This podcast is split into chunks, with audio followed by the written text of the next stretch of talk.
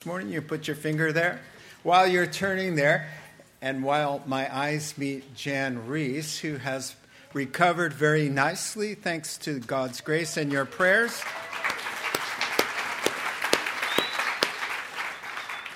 Most of you know that Jan was in a really horrific bicycle accident down Harrison Grade and was airlifted uh, to Memorial Hospital where she underwent um, uh, surgery and all kinds of things. And she's three, four weeks ago, and uh, you're back in the second row. Isn't that amazing?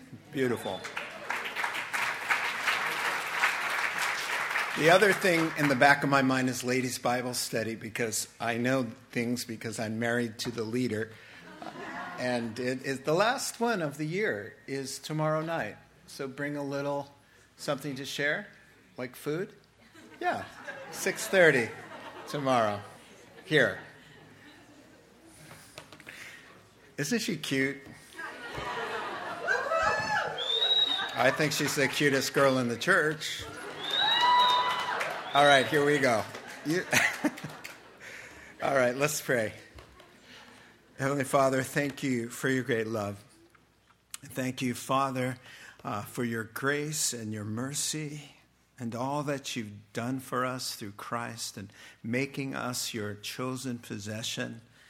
Father, we love you and we want to give our lives back to you. Speak to us now through the power and the wonder and the living Word of God, which you sent from heaven to save us. In Jesus' name, amen. Amen. Well, from an episode of Nightline, from last year. I'll read the excerpt. The videos and photographs show scenes from a full and prosperous life a couple getting married, raising children, celebrating the holidays, and taking family vacations, their precious memories. But the man who lived them cannot remember them, any of them. In fact, Scott Bolzan, who has no memory of any part of his life story. It's all been erased. These are things I know I should remember, said Bolzan, who's 47. My first date with my wife, our wedding day, the birth of our children, all of those memories that everyone else in the whole world shares. These are things I know I should remember. I have no emotional attachment to these days, even when I look at the pictures. Bolzan has an extreme case of severe retrograde amnesia. He slipped in the men's bathroom of his office and uh, hit his head on the ground. He can remember nothing that happened prior to the accident. Over the past 16 months, he has had to re meet family and friends while embarking on a journey to relearn his life story and rebuild a sense of self identity. The best word I can use to describe it, he says, is just being lost. Because I lost who I am. Quote, it's hard to go forward when you can't remember who you are.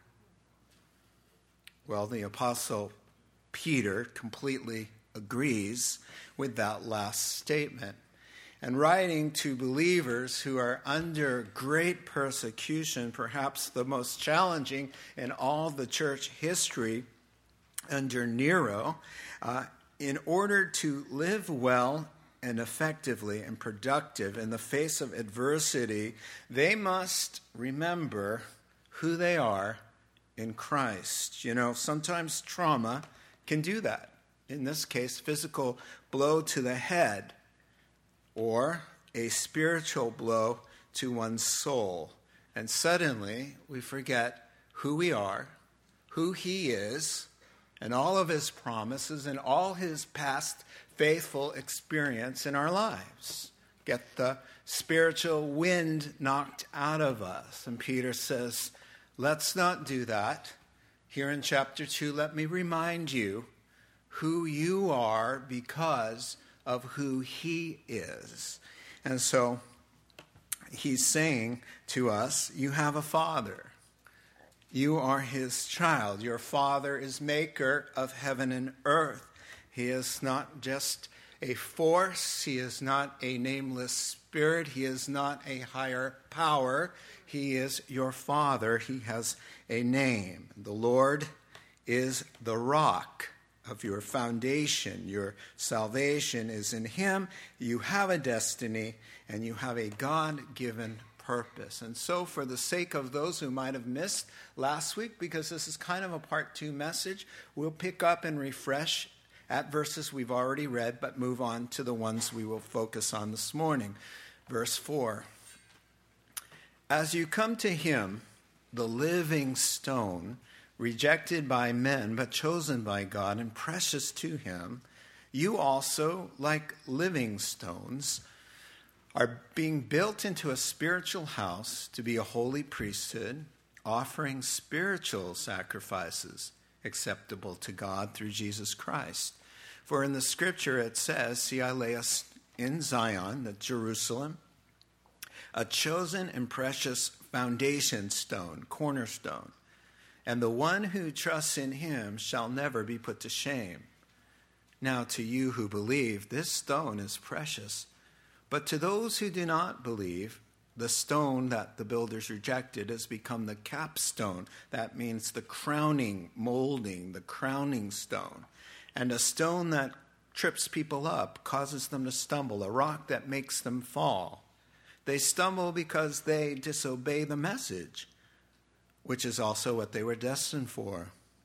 But you are a chosen people, a royal priesthood, a holy nation a people belonging to God, that you may declare the praises of him who called you out of darkness into his wonderful light. Once you were not a people, but now you are the people of God. Once you had not received mercy, but now you have received mercy. And so we're going to conclude there for our portion of the scriptures to reflect upon this morning. Peter is saying, no need to have an identity crisis. One time I was in chapel at Bible college, and a young man stood up and he said, Pray for me. I'm having an identity crisis. And to tell you the truth, I really just did not understand how you could be at Bible college and have the Bible, the Biblos in Greek, the book, the owner's manual in front of you and say that I'm having an identity crisis. I don't know who I am. I can't find my way forward because I've lost my way. Well, knowing who Christ is and who we are will really give us a sense of our identity and we will know the way that we will go. Your word is a lamp unto my feet and a light unto my path. Anybody who follows Jesus, John chapter 8 and verse 12, shall never walk in darkness but have the light of life because he is the light of the world. And so Peter's saying, you know, he's going to use this Jews, Jewish temple in Jerusalem as an analogy, along with all of Judaism, its priests and the practices, as an analogy to remind his Christian readers who they are, and it's all because of who Christ is. So last week, we looked and considered the passage in light of who he is, the foundation stone. Jesus Christ's death on the cross is the foundation for all of life. Anybody who hopes to get into heaven, according to the Bible, is there's only one foundation possible. It's the God man bearing your sins on the cross, dying the death that you deserve because of your sins, and then making a way for you to stand on that rock his substitutionary death on your behalf. We considered that last time. And now we're going to consider who we are in him. Three ideas, I think, in these verses about who we are. Number one, we are intimately connected to him. Number two, we are uniquely honored and privileged because of him. And number three, we are entrusted with great responsibilities. And so, number one, and as I said, in consideration of folks who missed the last message, we need a little brief context. So God has inspired the Apostle Peter with this analogy to help Christians understand more about Jesus, more about their relationship to Him, and our purpose in Him. And the Bible does this a lot, using metaphors and analogies to help us get what the kingdom of God is like. Well, it's easy when he says, you know, the kingdom of God is like uh, a city on the hill. You're a city on the hill that's all lit up at night, and everybody from miles around can see the light and be guided. That's easy. Or if he says, you know, eh, you're like fishermen, but only you're fishing for the souls of men. Well, bingo, instant, got it, right? But this time, he's using an object that for the average contemporary Western American believer is kind of confusing because the object of the analogy is this Jewish temple in Jerusalem, not only the structure of it, but the priests inside, the altar, the sacrifices, all of Judaism. He's going to say, you know what you are in Christ? You're like that temple and those priests, only in a spiritual way doing God's work. And so the whole idea revolves around, and for you to get what Peter's trying to say, who you are and what you should, should be doing as a believer, you have to get the heartbeat of Judaism. And it all happened on the Temple Mount. Everything about Judaism really is the heartbeat of that whole uh, system was in this temple, this magnificent structure that filled 20 football fields in size, surrounded by a thousand columns, 30 feet high, six feet in diameter. It was made out of granite and precious stones and marble and cedar and plated with gold and adorned with precious gems. If it still stood today, it would be like one of the seven wonders of the world. It was amazing. Solomon's prayer, when he dedicated that 1,000 years before Jesus was born, he prayed, May your eyes, O Lord, be open toward this temple night and day, this place which you said, My name shall be there, so that you will hear the prayer of your servant that he prays toward this place. And so for the Jew, everything about God, knowing God, being reconciled to God, pleasing God, getting to heaven, all had to do with what went on in those 20 football field length, uh, that building.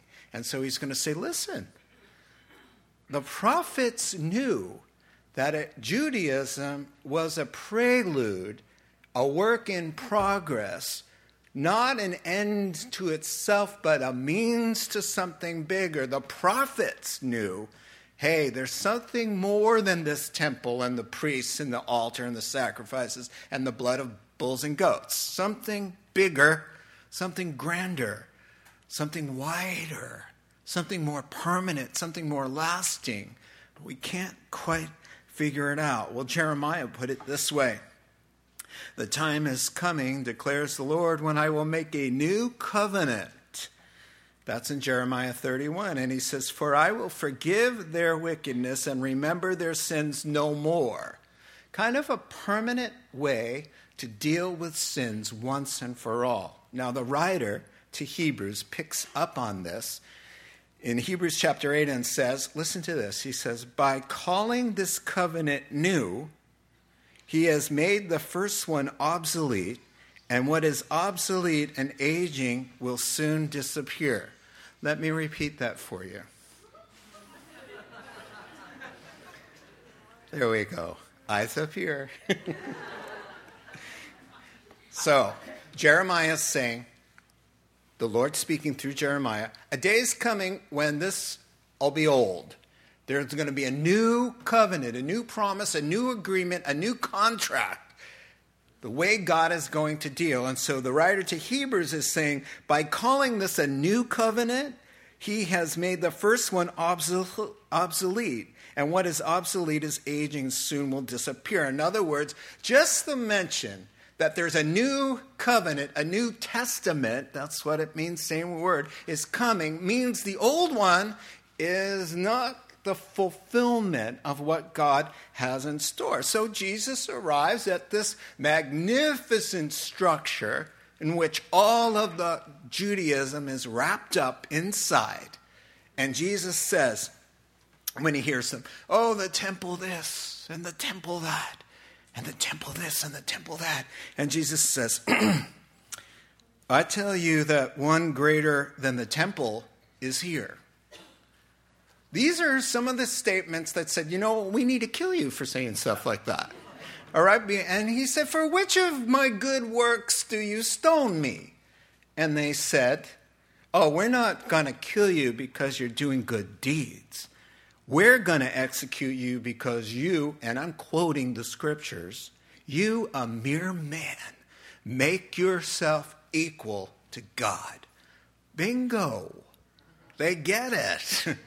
They get it because he claimed to be such. He says, Look at the temple. He goes, oh, Destroy this temple, I'll raise it up. It's not about this, it's about this. Because it's time to fulfill everything that's going on in, in Judaism in one person, in one action, for all time. He's saying, What's going on here, I'm about to make obsolete. Because everything here that you're looking at is a spiritual pointer to me. And I'm going to, by my act of laying down my life on the same hill, Calvary is on the Mount of Zion, on the same hill, 1,000 years dress rehearsal of blood on the altar, blood on the altar, blood on the altar, bulls and goats. It can never stand for a human sacrifice for our sins. So God, the God man, Jesus Christ, comes and he says, What one drop of my blood will do more than a thousand years of blood flowing from bulls and goats. Hebrews chapter 10, verse 14. Jesus, um, by one sacrifice, has made perfect forever those who are being made holy. So Jesus himself had said to the Jews, He's saying, I'm doing a new thing here. He said, No one sews a patch of unshrunk cloth on an old garment, for the patch will pull away from the garment, making the tear worse. Neither do men pour new wine into old wineskins. If they do, the skins will burst, the wine will run out, and the wineskins will be ruined. No, they pour new wine into new wineskins, and both are preserved. Judaism, the temple, the priests, the sacrifices are all the old garment and the old wineskin. The new has come in Jesus. The old is obsolete. It cannot be fixed. It doesn't work anymore. There are no priests in Judaism anymore. There are no sacrifices being offered at any temple. Why? Because the sovereign hand of God in AD 70 said, I did all that. We don't need the blood of a lamb because the Lamb of God who takes away the sins of the world has come and gone and fulfilled the requirement. So God allowed the temple to come down completely. Where are your priests, Judaism? Where's the blood on the altar? Where are all your priests that, that intercede and make Judaism what it is? How are your sins forgiven on the Day of Atonement if there's no blood on the altar, which is prescribed in the Old Testament? There is no forgiveness of sins without blood on the altar. Where's the blood on the altar? There is none. Because God made it so don't need the temple anymore. When this temple, the temple, came down, this high priest offered not the blood of bulls and goats, but his own sinless body there. And he says, Now, the physical temple and its sacrifices, its priests, are out of a job They have become obsolete, but God's work, Peter is saying, continues on. So the foundation stone in Christ is spiritual, that he hung on that cross, and now he has made a foundation. Now it's time for the walls of this new work to come up. And God says, You are the building material. It's not about stones, they're living stones. It's about you. My life will be the Lord speaking, in you, and my work will be in your hearts and lives. People will form the walls, and you will be the new priest doing a new work, offering different kinds of sacrifices. And so, it's time to see now um, our part in this spiritual building that he's comparing us to. Interesting to me, and do you find it so, that Jesus first mention of the church is in a building metaphor. He says to Peter, Who do men say that I am? And he says, Well, some think you're John the Baptist raised from the dead, and some people think you're a good teacher, and some people think you're a moral example, and some people think you're the Christ consciousness, and some people think this and that and the other thing. And then he says, Peter, who do you say that I am? Which is the defining question for heaven and hell. According to the scriptures, he says, You are the one, you are the Christ, you are the Son of the living God.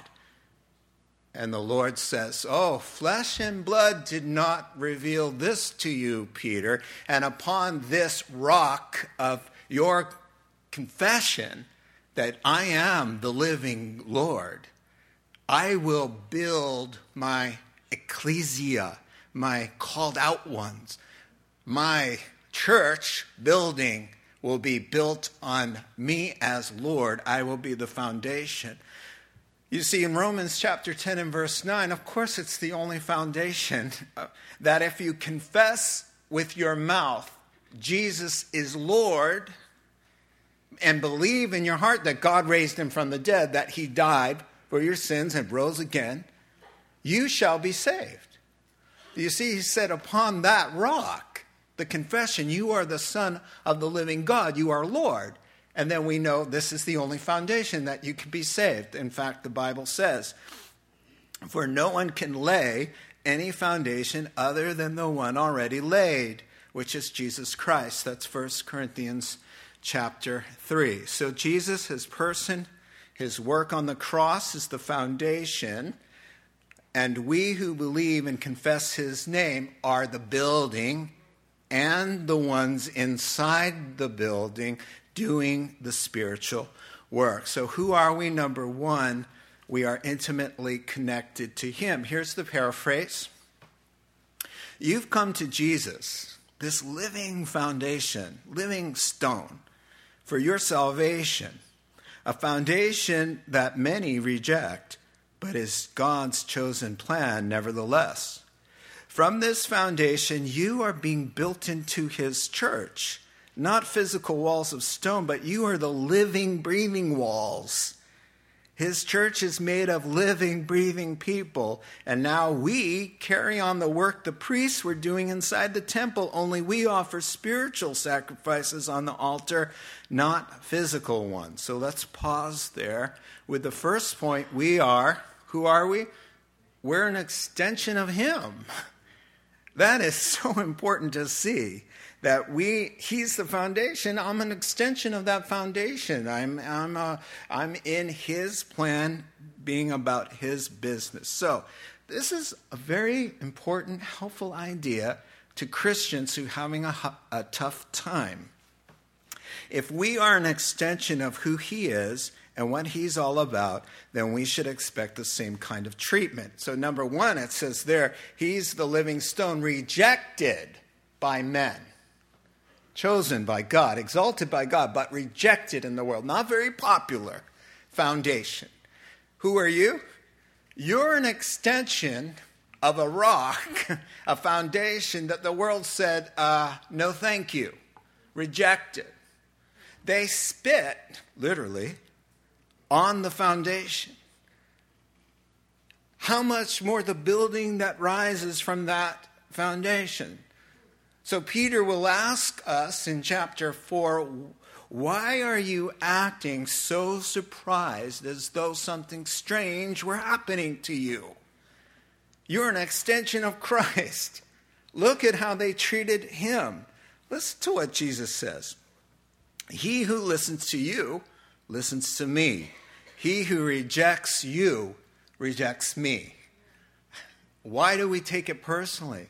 He says, Listen, if someone is rejecting you, are, is this your stuff you're making up as you go? You're quoting me. And they're saying, I don't buy that. They're not saying, well, I don't buy what you're selling. They're saying, I don't buy who is selling you that stuff.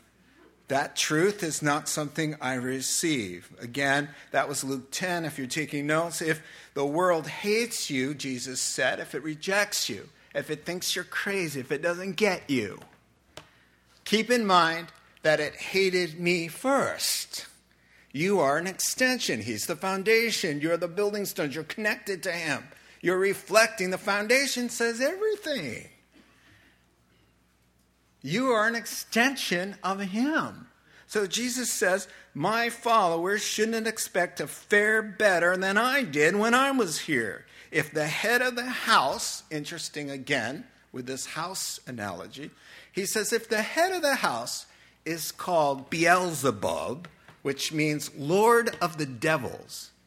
He says, now, if dad, the foundation stone, the author, the builder, the owner, is called Lord of devils, what are they going to call you when the walls spring up? They're not going to fall in love with a house upon whom the foundation was spat upon and rejected. And so he goes on. So the prophets saw this coming for you, who will be just like him, rejected and then exalted. That's the motif here. Rejected by men, but chosen and honored and precious and exalted by God, and that's the pattern. So listen to what the prophets prophesy about this weird connection to the foundation. The stone, Psalm 118, the stone the builders rejected has become the crowning stone. The Lord has done this, and it's marvelous in our eyes. This is the day the Lord has made. Let us rejoice and be glad in it. And so instead of saying, Oh, I'm connected, I've, I've hitched my wagon to somebody who's not very popular in this world, and you have. He ran around saying, Hey, I'm the exclusive way, all the other ways are liars. Everyone a false prophet except me. His words. I am the way, the truth, and the life. No one gets to heaven but through me and me alone. Everyone else who came ever and said, I am a way, a path of enlightenment, Jesus' words, who you say is a good teacher, he said, they are liars. Now, you, you've hitched your wagon to him. And you've got to go on reflecting and speaking the truth that he claimed. Therefore, you have to say, all other ways don't lead to God because Jesus said that. I'm a Jesus follower. Therefore, I have to receive the reaction that Jesus received because I am a wall on the foundation of Christ. But the psalmist says, this is a marvelous thing. Oh, don't be too sad about it. Because rejection from men and in the world, but honored in God's sight. So, what is he saying? He's saying, look, he takes Jesus meek and mild, standing before Pilate, silent. And he takes him and this weak, seemingly in the world, and they, they crucify him, they beat him, and he lays down his life. But three days later, he raises from the death. He's destroyed sin. He's disarmed the evil one and the devil. He has forgiven all sins for all mankind. They just simply have to confess their sins and be reunited with him. This is marvelous. They reject him, they kill him, and God makes him the crowning stone and then Jesus says, Now watch out if that stone gives way and falls. You will be. Jesus' words, not mine, address the fan mail to Jesus. I'm quoting him. He says, You will be crushed. He said, For God so loved the world that he gave his only Son, that whoever simply believe in him should not perish. But if you don't believe and you reject the blood that he shed on that altar for your sins, he says, Watch out, you're in a very dangerous place. And so, you know, I remember uh, being at work, teaching in a college, and a woman there who's living a lifestyle inconsistent with the scriptures. I've told you about her before. I'd never spoken to her. She knew I was a pastor. The break room was filled with all my colleagues. And I walked through the door, and she said, I hate narrow minded, born again Christians, and slammed her fist on the, on the counter. And she said, It would be a nice place in this world if they were all dead. I just stood there. I was humiliated. Everybody looked at me. And then I realized I got the real thing. I got the real thing. I'm connected to somebody who makes people say, I wish you were dead because you make our lives miserable with your narrow minded, one way only philosophies. Zero tolerance for everybody else. That's what Jesus said. Jesus said, I am the only way to get to heaven. I can give you scripture and verse. John chapter 14, verse 6, he says, There's no other way. So, what am I supposed to do? Go around and say, Well, your way is okay? I'm a Christian, so I have to take the rap with him. It's an unpopular thing to say, but it's what he said. I'm a Christ follower. I cannot change that. Like a lot of churches saying, Whoa, wait a second, half the congregation is leaving. What Jesus maybe meant to say. I can't do that. I don't care if I have 12 people left. I have to be who I am. I am an extension of a foundation. I am the walls of Him. Praise God. Moving on. As a couple rows clear out. But I love you. And, and you know what they say? What kind of love is that? You love me. You just said everything I stand for is a lie. Love speaks the truth. You don't have to be obnoxious about it or mean spirited. But you know what? I can, please do not pat me on the back if you see the bridges out and give me a big warm embrace and just say, you know, I know you're really into that road and I guess I'm going to let you go on it, but I happen to know the bridge is out. But I love you. Have fun. Here's some snacks, some, some, uh, Here's some trail mix on the way. God bless you. You know, I don't want to offend you or anything, but I do happen to know it's a thousand foot fall. But go ahead. Love ya. Do you see? I'm stuck. We're stuck. We are stuck. And you have to make a decision. Am I going to be stuck and unpopular and rejected and then exalted? Or am I going to fit in here now and later be rejected? That is your choice. You must choose it. Point number two we are uniquely privileged and honored.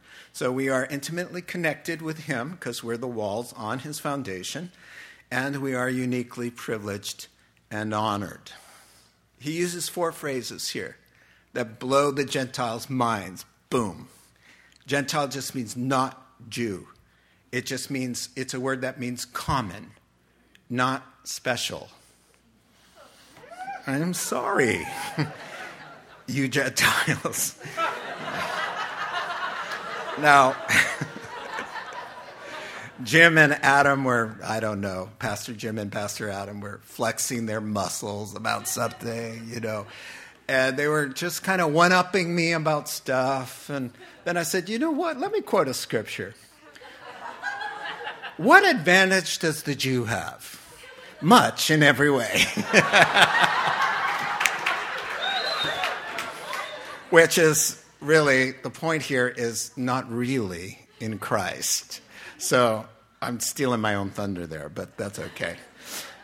Chosen race, royal priesthood, holy nation, people belonging to God. To make things easy, he's really saying the same thing in a different sort of way, a little bit of different nuances. Each of these descriptions uh, really expressing the same idea. We as believers have entered into the same honor and same exclusive relationship with the same moral obligations and responsibilities that Israel had.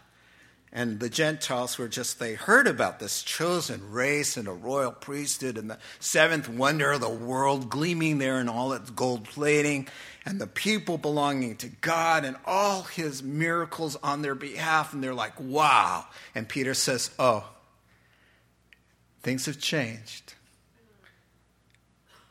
You are now able to share in that same privilege that Israel had the things that were previously true about the chosen people, their glorious temple, and their honorable priesthood is still in essence true of believers in God's new work.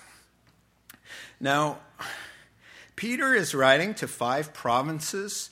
Uh, different ethnicities, different languages, different social structures and statuses. And he says, listen, when you come to Christ, God creates a new race. He puts you living stones in this wall connected with one another in a community, but your new identity in Christ as strangers in this world, but He makes a new people out of you.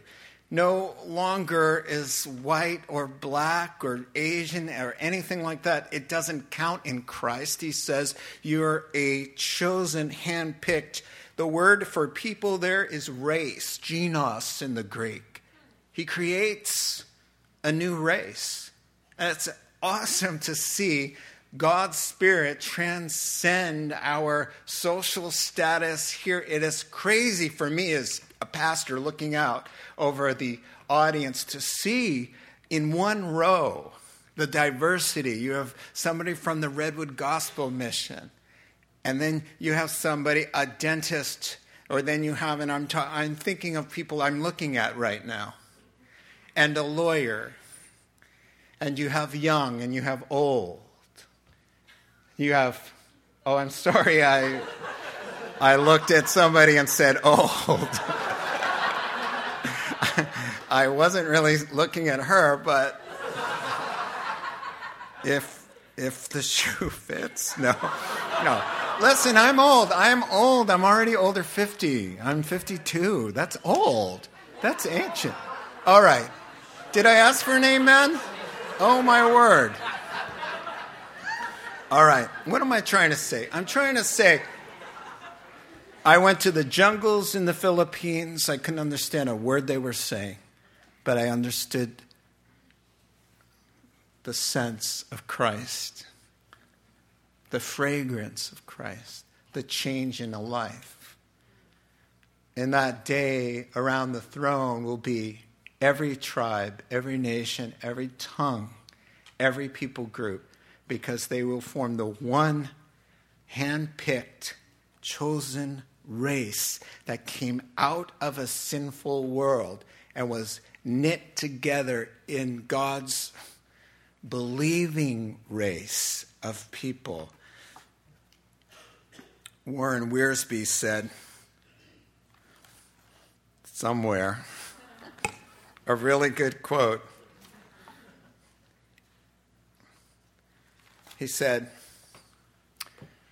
When someone comes to Christ, God handpicks them and out of the quarries of sin and cements them by his grace into his dearly loved church, living stones knit together. So, you know, I don't have much time left, so what I'm going to say is you've got to understand the privilege of, the, uh, the of Israel and, what, and Judaism and being the chosen race so that you understand what you have in Christ. The whole chosen thing came down, came started with this man named Abraham, who was related to somebody named Eber. So he was called a Hebrew, Abraham the Hebrew. God chose him and handpicked him and put his love on him and said, Abraham, I will make you into a great nation. I'll bless you. I will make your name great, and you will be a blessing. I will bless those who bless you, and whoever curses you, I will curse. And all peoples on earth will be blessed through you. How cool is that? And he said, and all your bio children will form this chosen race. Now, of course, you had to have faith. You couldn't just be born a Jew and, well, you're in with God. You had to have the faith in this Yahweh to know him and be connected to him. But by and large, he was creating a biological race of people for a specific task. They were chosen because they were going to be the storehouse for the scriptures the prophecies, the promises, the plan of salvation, the temple, the sacrifices, and from Abraham's own body, 42 generations later, Abraham, Isaac, Jacob, Judah. And then it goes on 42 names. Through Mary's womb steps the living God, related in his human ancestry to Abraham. So they were chosen not just because he just chose somebody arbitrarily, he chose them to be the storehouses of the scriptures, the promises, and the lineage, human ancestry wise, of the Christ. He comes through a Jewish family, the Savior of the world. And in this regard, they are chosen, and in this regard, they are a holy nation. And holy nation just means holy, set apart. For why? For all of the purposes that I just mentioned. In Isaiah 49 and 6, he says, I will also make you a light for the Gentiles, that you may bring my salvation to the ends of the earth. So, the chosen people were not just chosen so God could just lavish his love on chosen Israel.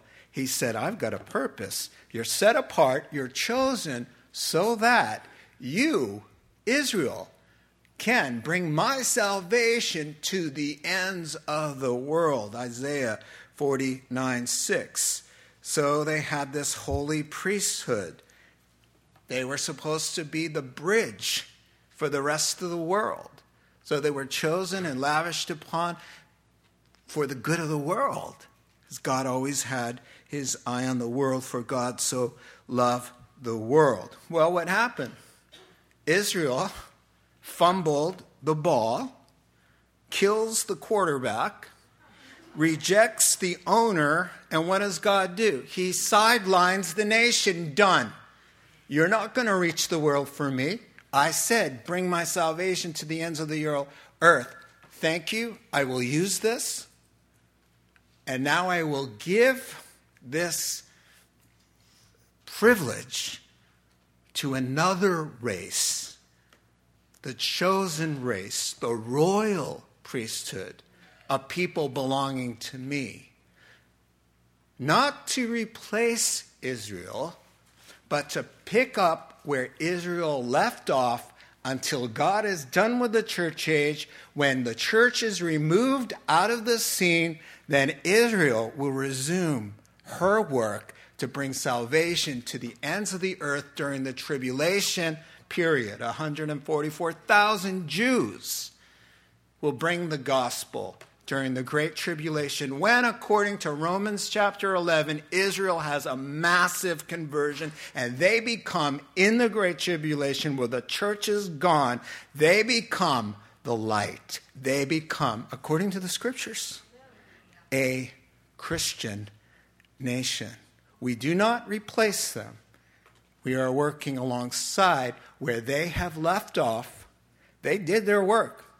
They produced our Jesus.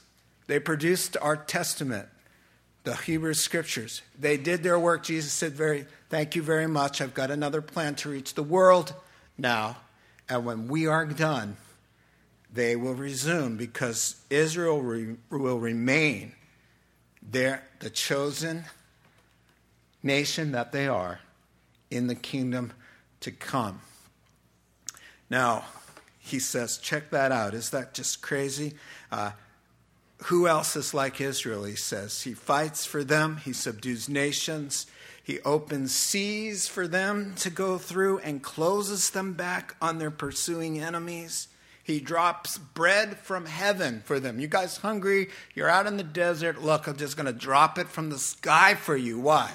Do I do this for anybody else? No. I do this for you. You guys thirsty? I understand it's a little dry in the desert. Hit the rock. The water comes out. Do I do this for anybody else? No, I do it for you. A cloud to, to protect you from the desert heat over your heads. Do I do this for anybody else? No, not really. I have general grace and general kindness for the world because I'm God. And I love my creation. But in a special sense, you are my treasure. I cover you with my hand. I've graved you on my hands. Anybody messes with you messes with the apple of my eye, says the Lord. And then Peter says, and all the Gentiles are Gentiles, all the Gentiles till Gentiles look at that and hear that sermon and go, Whoa, what about me? And Peter says, Oh, it's open enrollment, period.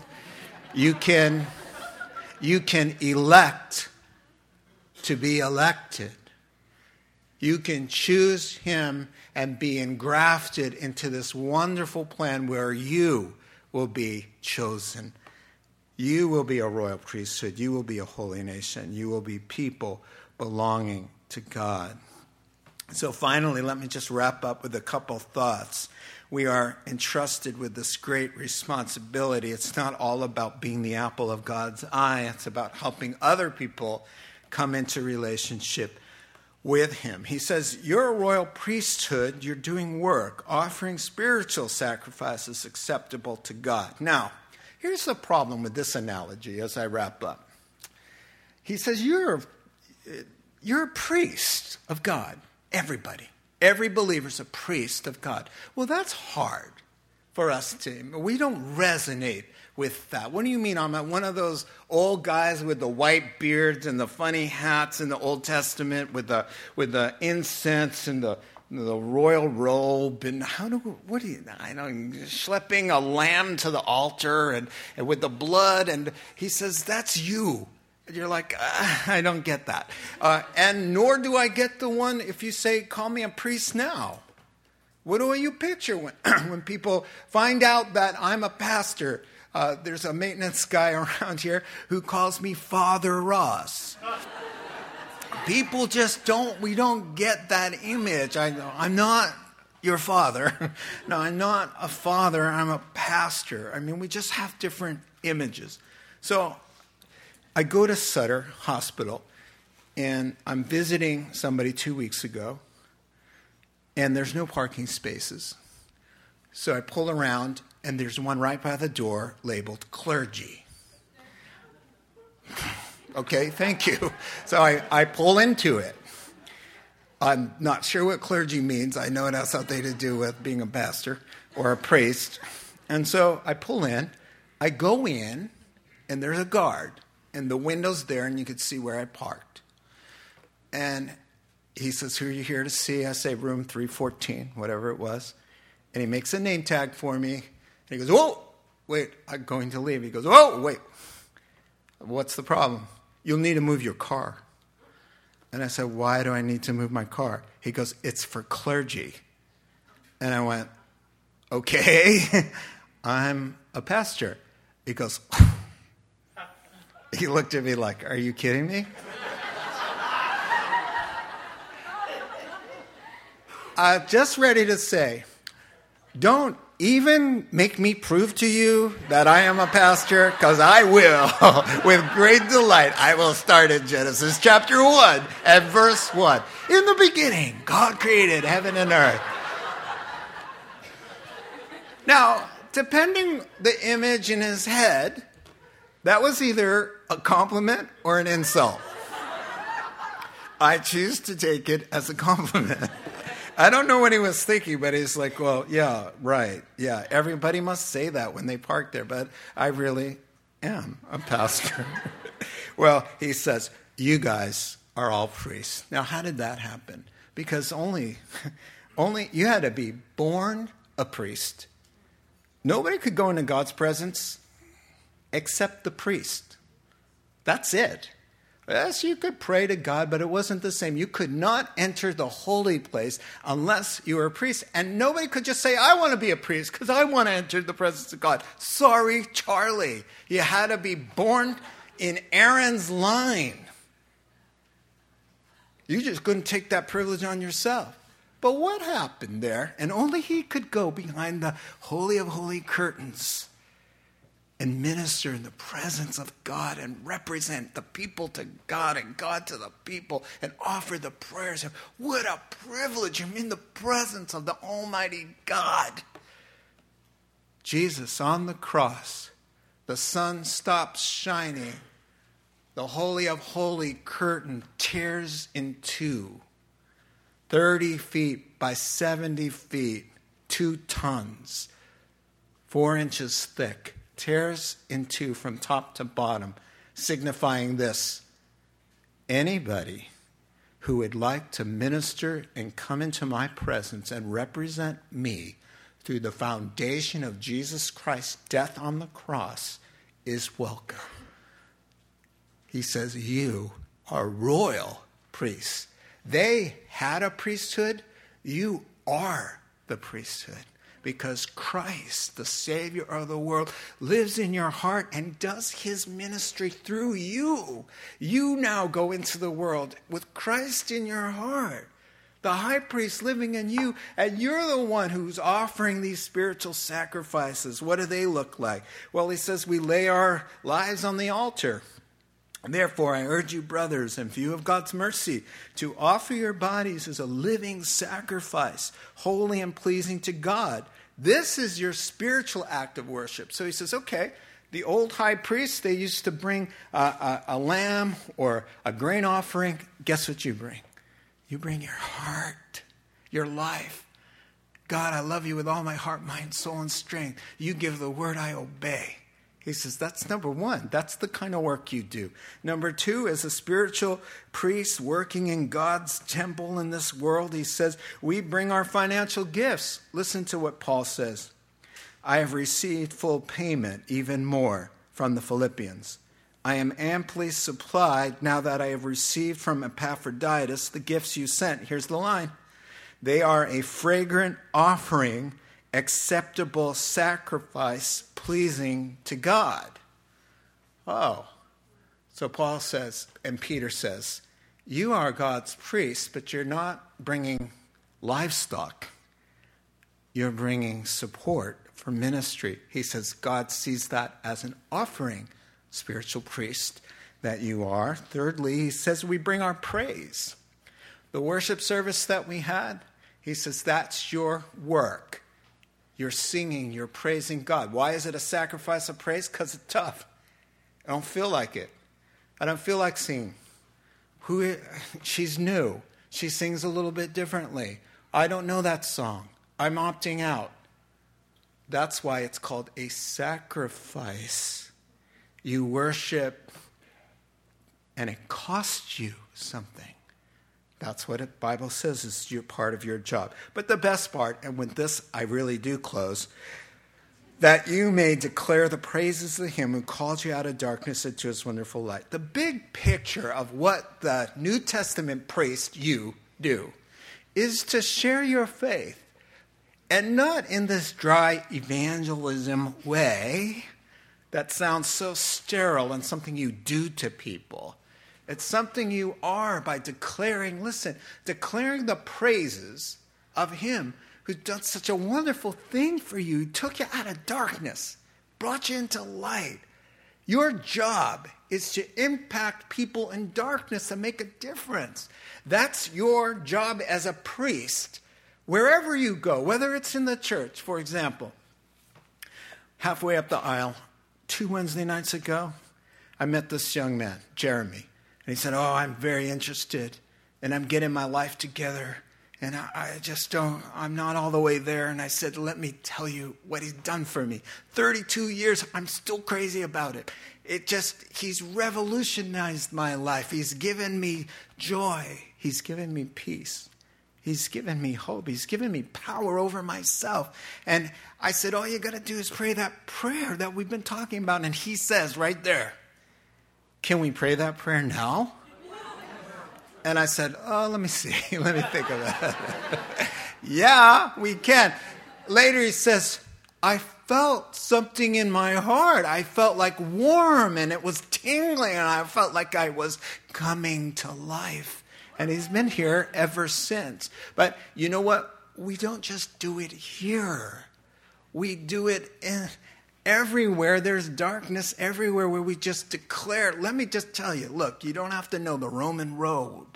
You don't have to know all the scriptures. You say, I don't know really how to defend my faith. Can you declare the wonderful praises?